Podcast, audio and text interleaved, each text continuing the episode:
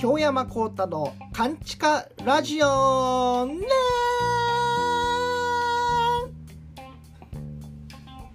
どうも皆様、京山幸太でございます。はじめまして。この度初めてこのポッドキャストで番組をさせていただく京山幸太カンチカラジオだいいっかいめでございます。私が京山幸太でございます。えー、私普段ですね、あの、まあ、伝統芸能の一つと呼ばれます落語講談と並んでね、えー、浪曲浪曲師という仕事と、あと エスエムエー ソニーミュージックアーティスト所属の芸人として、えー、活動しているものでございましてですね、まあ、今回ラジオを初めてさせていただくんですけれども、まあ、普段あの大阪でね オービーシー ラジオ大阪さんという局でですね、毎週水曜日、えー、にじゅうじから、まあ、さんじゅっぷんほどの番組で何はともあれ浪曲三昧というのをね、私の師匠京山幸志若、春野恵子姉さん、一風亭葉月姉さんという、まあ、浪曲界の方と一緒にラジオは毎週させていただいてるんですけれどもね、まあ、そちらはどうしてももうなんていうんですか、浪曲についての話とかね、えー、皆さんそれぞれまあ平等にこう話を振っていったりとか、まあ、明るいテーマでね、個人的なこうもう思ってる不満とかんじょぐらーみたいなことはもう一切ないですね。ちゃんともう牧歌的な明るい番組でございまして、こちらはこちらでですね、本当にあの面白い番組で、えー、明るく楽しく浪曲というものがどういうものかあんまり知らない方でもですね楽しんでいただけるような、まあ、内容の番組になってるんですけれども、もう一つぐらい自分でねもうパーソナルな部分を掘り下げたりというか、えー、本当に今思ってることとかを自由に発信できる場があった方がええなと思っていたりもしましてですね、それと同時にその浪曲三昧の作家をしていただいている、まあ、西村さんという作家さんがラジオの三昧についてるんですけどもね、その作家さんがいやもうどんどんな、あのー、いろんなこと喋っていった方がええよと、えー、普段浪曲の舞台で、まあ、いわゆる前工場、落語家さんでいうと枕の部分、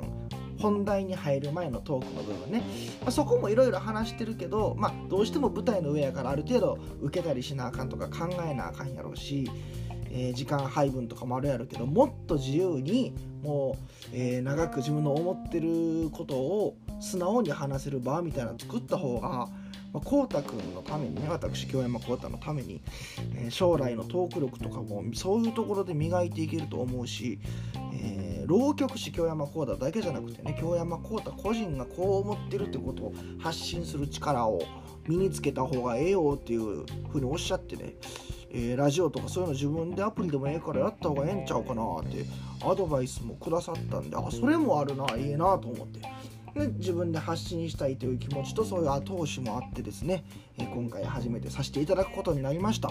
えー、配信時間としましてはですねですねはっきり、えー、決めてるというかはまだこんな感じでいこうかなと思ってるのは、そのラジオ大阪の浪曲三昧がにじゅうじからにじゅうじにじゅうごふんまでの、まあ、番組なんですよね。ですからもうその流れで聞いてもらった方がええんちゃうかなと思うんで、できれば毎週水曜日のにじゅうじはんにじゅうごふんに浪曲三昧が終わるから、その後の、えー、にじゅうじはんから自分の京山幸太カンチカラジオというのを聞いていただけたらと思っております。もうカンチカラジオでございますんでね、完全なる地下と書いてカンチカでございますよ。半地下ならぬカンチカ、もうねもう、もう絶対にね、もう声も漏れない、もう密室中の密室でね、もう世の中の光という光が当たらない完全なるもうジメジメしたところで、もう地下じゅっかいのもう防音構造がごじゅっそうになってる、完全に世の中に声の届かないところで、もう誰にも聞かれないような話を、もうここだけの話をネットに上げるという風にしていきたいと思っております。あのもうジメジメした会話でももう気兼ねなくしていこうと思ってますので、皆様、えー、ご自由にお便りいただけたらと思っております。えー、この番組を始めるにあたって事前にツイッターで番組始めますから、あなたが最近始めたことを教えてくださいという、えー、テーマでですね、皆さんにお便り募集したんですけれども、いくつかお便りいただいております。えー、ラジオネームグリーンよんじゅうななかなよんじゅうななかな、グリーンよんじゅうななさん、ありがとうございます。えー、質問です質問かごめんなさいあなたが始めたことじゃなかったですね。これ質問ですか？わかります。あ、全然全然質問もご自由にしてください。質問ね、えー、三国志がとても面白いとよくお話しされていますが、おすすめの読み物はありますか？全く読んだことないので教えてくださいということでございまして、えー、その浪曲三昧のラジオの方でも浪曲でまるまるやってみたっていう普段古典のね、えー、昔の話を中心にしてる浪曲でいろんな物語を語っていく、例えば自分だとロックミュージシャンのあ、まあ、若い頃の話を浪曲にして語ったりとか新作でね、あとはうちの師匠だと阪神ファン大ファンですので、いろんな阪神の名場面とか名選手を浪曲で再現していく、春野恵子姉さんだとお相撲好きでございますんで、いろんな力士の、えー、エピソードや名勝負とかを浪曲にして語っていくという、まあ、そういうコーナーがあってですね、それぞれ、えー、別でやってたんですけど、最近、最近そのさんにんが同時にさんにん掛け合いで語っていくという風に、えー、なってきましてですね、そのまあ作家さんが書いてくれたのが三国志さんにんやからちょうどいいやろうと、劉備、張飛、関羽ですね、えー、うちの師匠が劉備で恵子姉さん関羽で私が張飛でございましてね、えー、最近その三国志を語ってるということで、えー、そこで私が三国志大好きという話をしたのを受けて、えー、メールをしていただいたんだと思いますけれども、私はですね、あのー、読んでるのは吉川英治さんかな、吉川英治さんの三国志を読んでおります、えー、これはですね、だいたいいっかんあたり何ページかな、よんひゃくはあると思うんですけどね、さんびゃく後半からよんひゃく以上あるかなと思うんですけども、それかけるはちかんまであるんで結構な大作なんですよ、正直言うとね。でまたもう中国人の名前がいっぱいわー出てくるから、まあ難しくないかと言われたら難しいじゃ難しいですよね。ただまあこんだけ読み継がれるわけですから、もうむちゃくちゃ好きで面白いっていう人が多いという作品でございましてですね、三国志っていうのはあの史実にのっとったあの方の三国志と、三国志演技っていう、まあ、芝居とか劇として演じる用の三国志、ちょっと脚色がついた三国志と、まあ、に種類あるんですよね。史実の方と劇的な三国志と。で世の中で一般的に読み物とされてる三国志っていうのは、これはあのもちろん、えー、三国志演技、脚色の入った方でございましてですね、本当は存在しないキャラとかも現実にはいないのとかも三国志演技、皆さんがいわゆる思い浮かべる三国志にはあ登場してたりとかですね、あと明らかに嘘やろみたいなねことも書いてますよ。関羽が亡くなった時にね、もう雲雲がブワーッと集まってきて、空の雲ねブワーッと集まってきて、もう関羽も顔になってもう雷鳴が轟いたみたいなね、あまあ神話みたいな、ちょっとまあ本当に神様になってますからね、中国では関羽とかは、えーまあ、ちょっと神話みたいになって、まあちょっと行き過ぎやろみたいな、それはいくらなんでも脚色しすぎやろみたいなこともあるんですけれども、まあ、それが面白かったりしますんで、えー、よければ読んでみていただけたらなと思っております。ありがとうございます。まだいただいております、えー、ラジオネームゴリゴリラさんからいただきました、えー、最近私が始めたことは春菊とエンドウ豆を育てています。コウタさんは家庭菜園には興味ありますかとのことですね、えー、ありませんいやありませんけど、いやまずゴリゴリラさんでしょ、ラジオネーム春菊とエンドウ豆、ゴリゴリラが育てへんでしょ、肉食べて筋トレしてるおっさんでしょ、違うんですか？ゴリゴリラさんは春菊とエンドウ豆育ててるんですか最近？いやいやいや、ラジオネーム考えた方がいいと思いますけど、いや全然いいですけど、家庭菜園は私はちょっとねあの興味ないというかは虫が苦手なんで要しませんけどもね、育ててるという意味では今実はまあいろいろ事情があってうちにハムスター飼ってますね。この松という名前で、まあなかなか可愛らしいやつですけども、動物はそもそもそこまで、まあ、好きではなかったんですよね。で中いちかな小ろくかなぐらいの時にうちの父親がもう犬大好きで、で急にもう何の相談もなくですね、自分が学校から帰ってきたら犬がいっぴきいるんですよね、ヨークシャテリアが。ほんま動物なんか飼ったことないし、人の家の犬とかも触れへんし、もうなんかおるやんと思って、向こうも子犬でなんかこっち見てうわなんかおるやんみたいな感じの顔してお互いに牽制し合ってなんかえーって固まってるとこに、いや今日からうちの家族になってって父親と母親がなんかね急にその相談もなく買ってたっていうことはありましたけどね。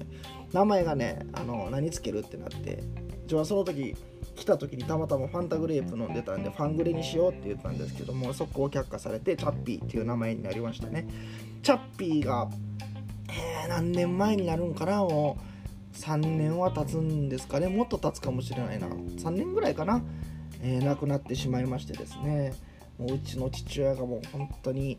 普段そんなもうね感情あんまり出さない人なんですよ。なんならちょっとシャイやし全然全然感情出さないんですけどね、犬の映画とか見たら号泣するらしくてですね、自分はその姿見たことないですけど、チャッピーもね自分はもう一人暮らしで大阪来てて実家が兵庫県ですから、その亡くなった時の様子は見れなかったんですけども、えー、もう亡くなった時はもううちの父親は大変だったそうですね。もう会社行かへん、もう俺は会社行かへんもうショックすぎて会社行かへん働きに行かへんみたいな、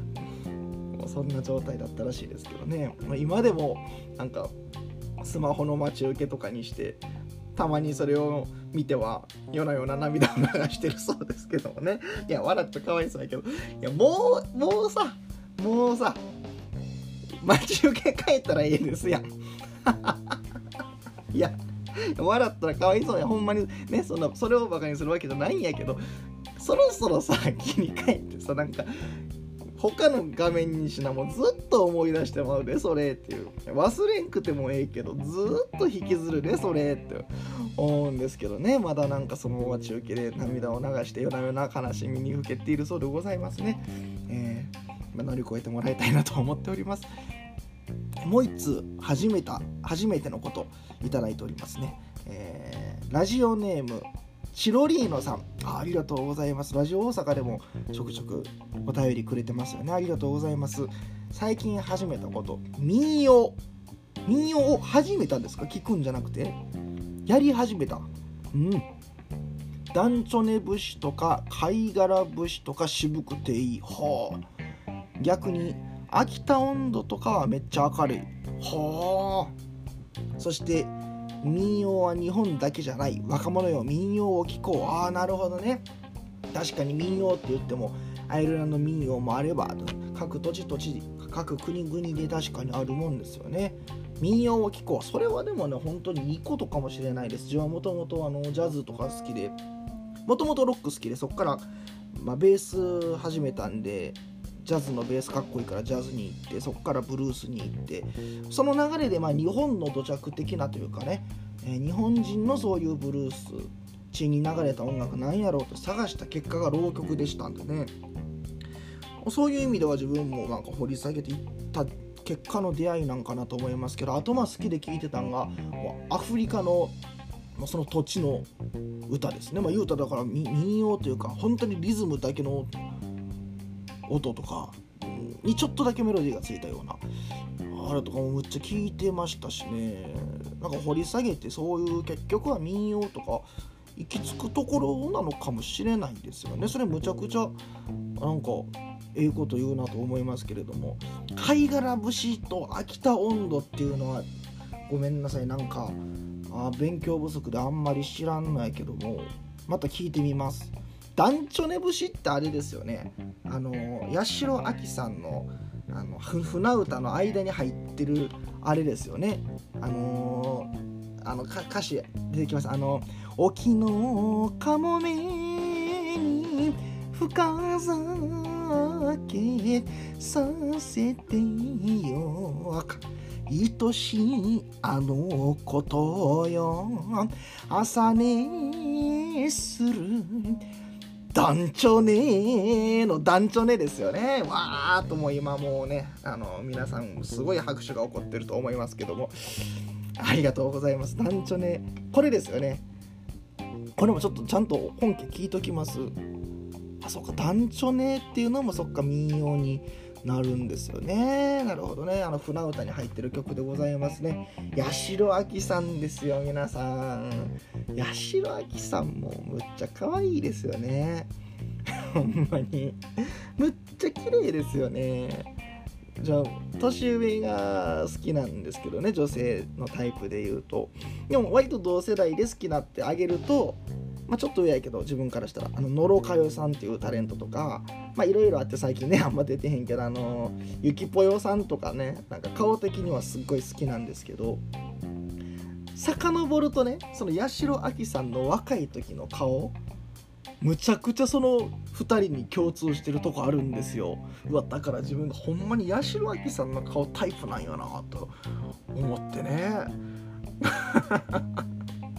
八代亜紀さんいいですよね、皆さんは。なんかもうでもなんかね、なんか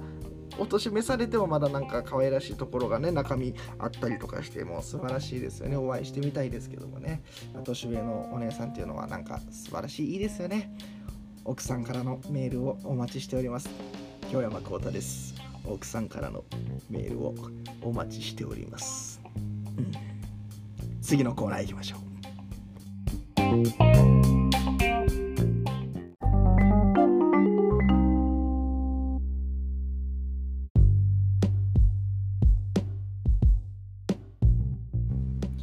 教えてあなたのマイあるある。はい、えー、他の人にはあ共感されないかもしれないですけども、あなたにとってのあるある、マイあるあるというのを、えー、ご紹介していただきたいなと思っております。こちらもお便り募集しておりまして、えー、ゴリゴリラさんからいただいております、えー、気に入って頻繁にランチに訪れていた店の店主が私の顔を覚えてしまい、先日来店した時にいつもありがとうございますと言われました。人見知りの私はもう二度とあの店には行けませんいやいやいや行ったらええやん、別に行ったらええやん、別にいやわかります。でもね、わかるわかるわかるわかる、もうなんかな、わ覚えてるんやとしても言わんといてほしいなみたいな時ありますよね。あれやね、もうそれあれよ、あのカウンターの居酒屋とかさ、あのショットバーとかさ、そのまあ話しに行くの前提みたいなね、仲良くなりに行ってるようなところも半分あるようなね、そういうお店はもうどんどん話しかけてきてくれたら自分嬉しい方ですけどね。もうなんか本当になんていうんやろ、ただご飯食べに行きたいだけのところとか、別に店主と交流するとこちゃうやん、こういうとこってみたいな。もうまあ、なんかチェーンの居酒屋とかもそうやし、いやここさ、その従業員さんと触れ合いに来てるわけちゃうのになという時に、あいつもありがとうございますって言われると、いやいやいやってなる時ありますよね。近所のなんか焼き鳥屋さんとかたまに行ってて、ほんまにそこは知り合いと行くようで、食事しながら飲み放題も安いとこやから、それで行ってるだけなんですよ。だけどなんか店主の人がこっちのことを覚えてて、ついにはなんか向かいの友達とふたりでいたんですけど、その自分の横にその店主が座ってきて、最初最近調子どうみたいな。いやちゃうねん、そういう店ちゃうねんここみたいなそこからね、あの足遠のいてますいや難しいですね、良かれと思って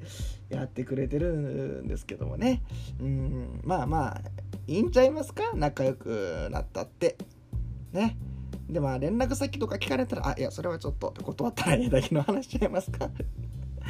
うん、まあ難しいですね。わかりました、ありがとうございます。あと次ね、えー、ラジオネームチロリーノさん、心配なことがあるとき最悪を想定していくと大概心配するほどのこともなく終わるが、うん、じゅっかいにいっかいぐらい想像を超えるひどいことが起きる。あ具体的に何か書いてほしかったなまあそっか、そういうことありますかね。まあだから自分の場合は芸人で、あの師匠とかとね一緒に集合することあるから、まあ、やっぱり早いこといきますよね。余裕があるならにじゅう、さんじゅっぷんまえから自分行ってますよ、その師匠との集合場所に。でもなんだかんだってね、あの電車が遅れたりとかもありえるし、なんか忘れ物思い出したりとかもあるしね、急にお腹痛くなってトイレ行くこともあるやろし、結局なんだかんだじゅう、じゅうごふんまえとかじゅっぷんまえとかになって、うわ早めに行っといてよかったなみたいなことはありますけどもね。じゅっかいにいっかいぐらい想像を超えるひどいことが起きる、何それ具体的に聞きたかった。何それ。じゅっかいにいっかいぐらい想像を超えるひどいことがある。遅刻、もう遅刻する。で、電車がもう、何阪急線も遅れてるわ。もう何御堂筋線も人身事故やわ。環状線使って迂回しようと思ったら環状線も飛び降りでなんか止まってるわみたいなことですか。もうバスもなんか知らんけど、バスもひっくり返る事故が起きて全部止まってるみたいなことですかね。あるかな、そんなことあるかな、ちょっとわからへんけど、あ、ごめんなさいね、これマイあるあるです。あなたのあるある教えてくださいですからね。共感、無理に共感しようとこっちだ、こっちが悪かったですけどね、えー、ご自由にあなたのマイあるあるを教えていただけたらなと思っておりますけれどもね。自分のなんか自分のあるあるあるかな。これね、あのー、浪曲師なんであれですけど、えっとね、まあ、まずね、あるあるやなっていうのは、もう午前中の舞台最悪ね。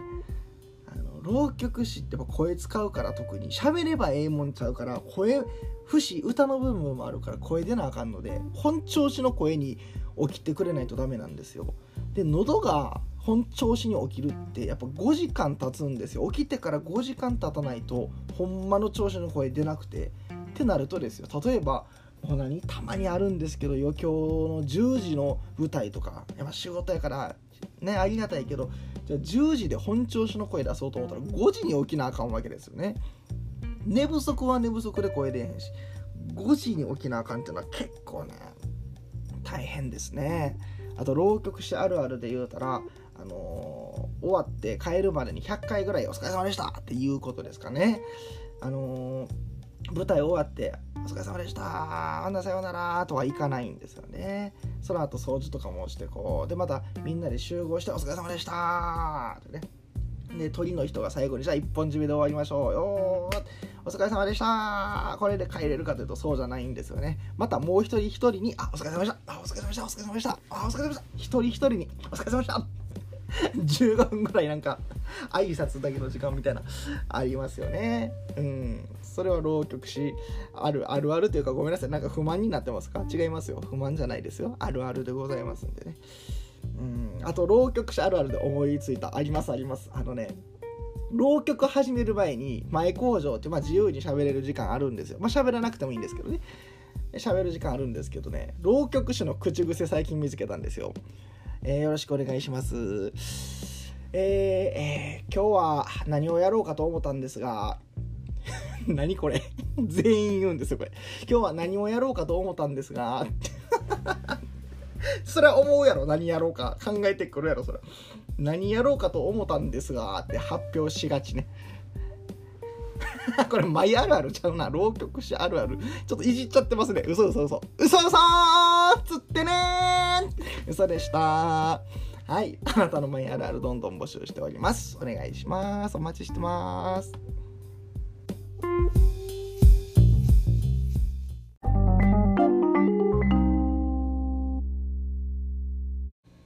探せ名台本作家。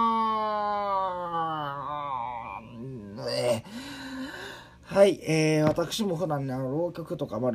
お笑いのネタとか自分で書いてやったりするんですけれどもね、やっぱりね、あの専業の作家さんとかいたらええなと思うんですよ。全然今いないですからね。ということで、もう未来の名台本作家を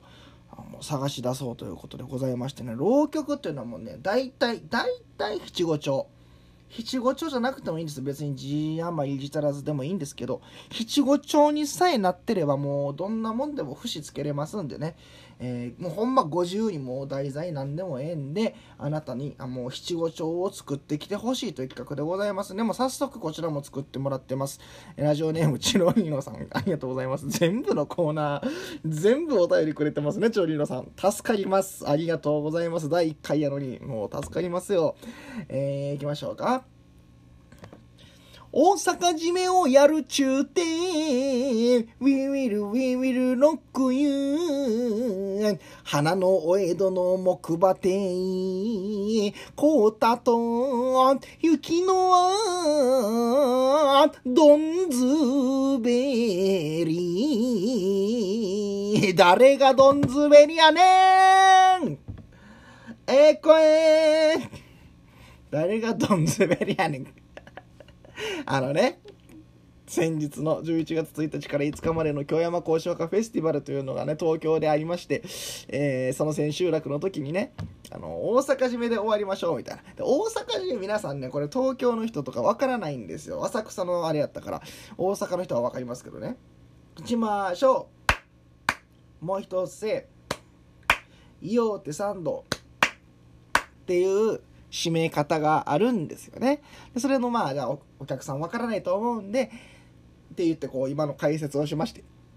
覚えましたか言うて、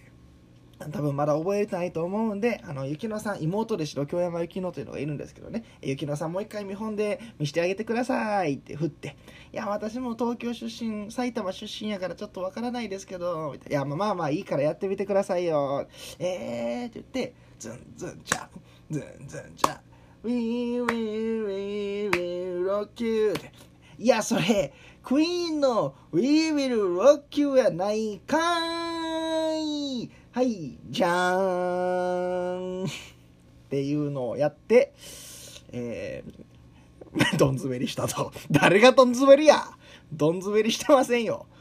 やや受けぐらいですよ。やめてくださいよ。どん詰めりではないですから。大事な千秋楽でやや受けですよ。もういじってきとるやないかい、初回から。ええけど、ありがとうございます。いや、こんな感じでね、もう今回一通でしたけども、全然あの、自由に何でもいいんで、七五調で。全然いいですよ。もう、あなたへの愛のメッセージでも、奥さん、奥さん、あなたへの愛のメッセージでもよろしいんで、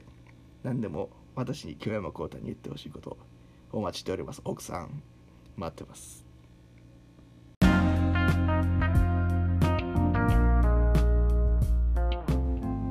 はい、以上で今日はコーナーは終了でございますけれども、もう一件質問いただいておりまして、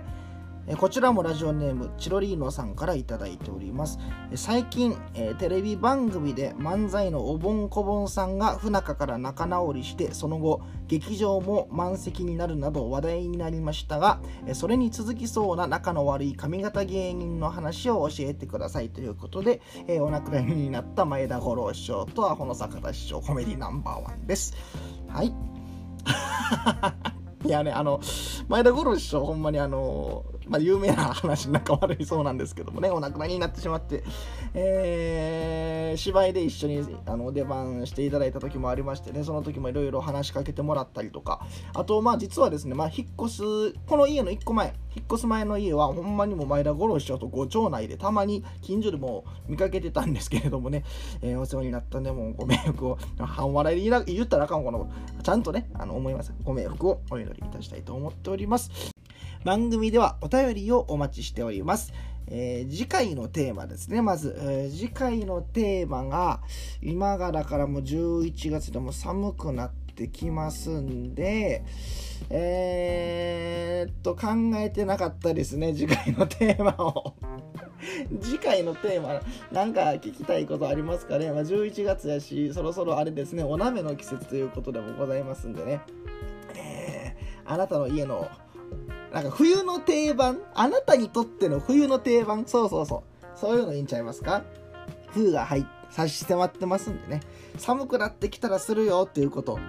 あのぜひ教えてください。次回のテーマがそれですね。そういう内容のお便りと、あとはコーナーですね、マイあるある、あなたにとってのあるある、そして浪曲で歌ってほしいこと探せ名台本作家、あとはもうその他自由に質問などお待ちしております。えー、お便りはツイッターか、えー、メールアドレス、メールアドレスはですね、えー、ケーエヌシーエイチアイケーエードットラディオアットマークジーメールドットコム、かんちかラジオアットマークジーメールドットコム、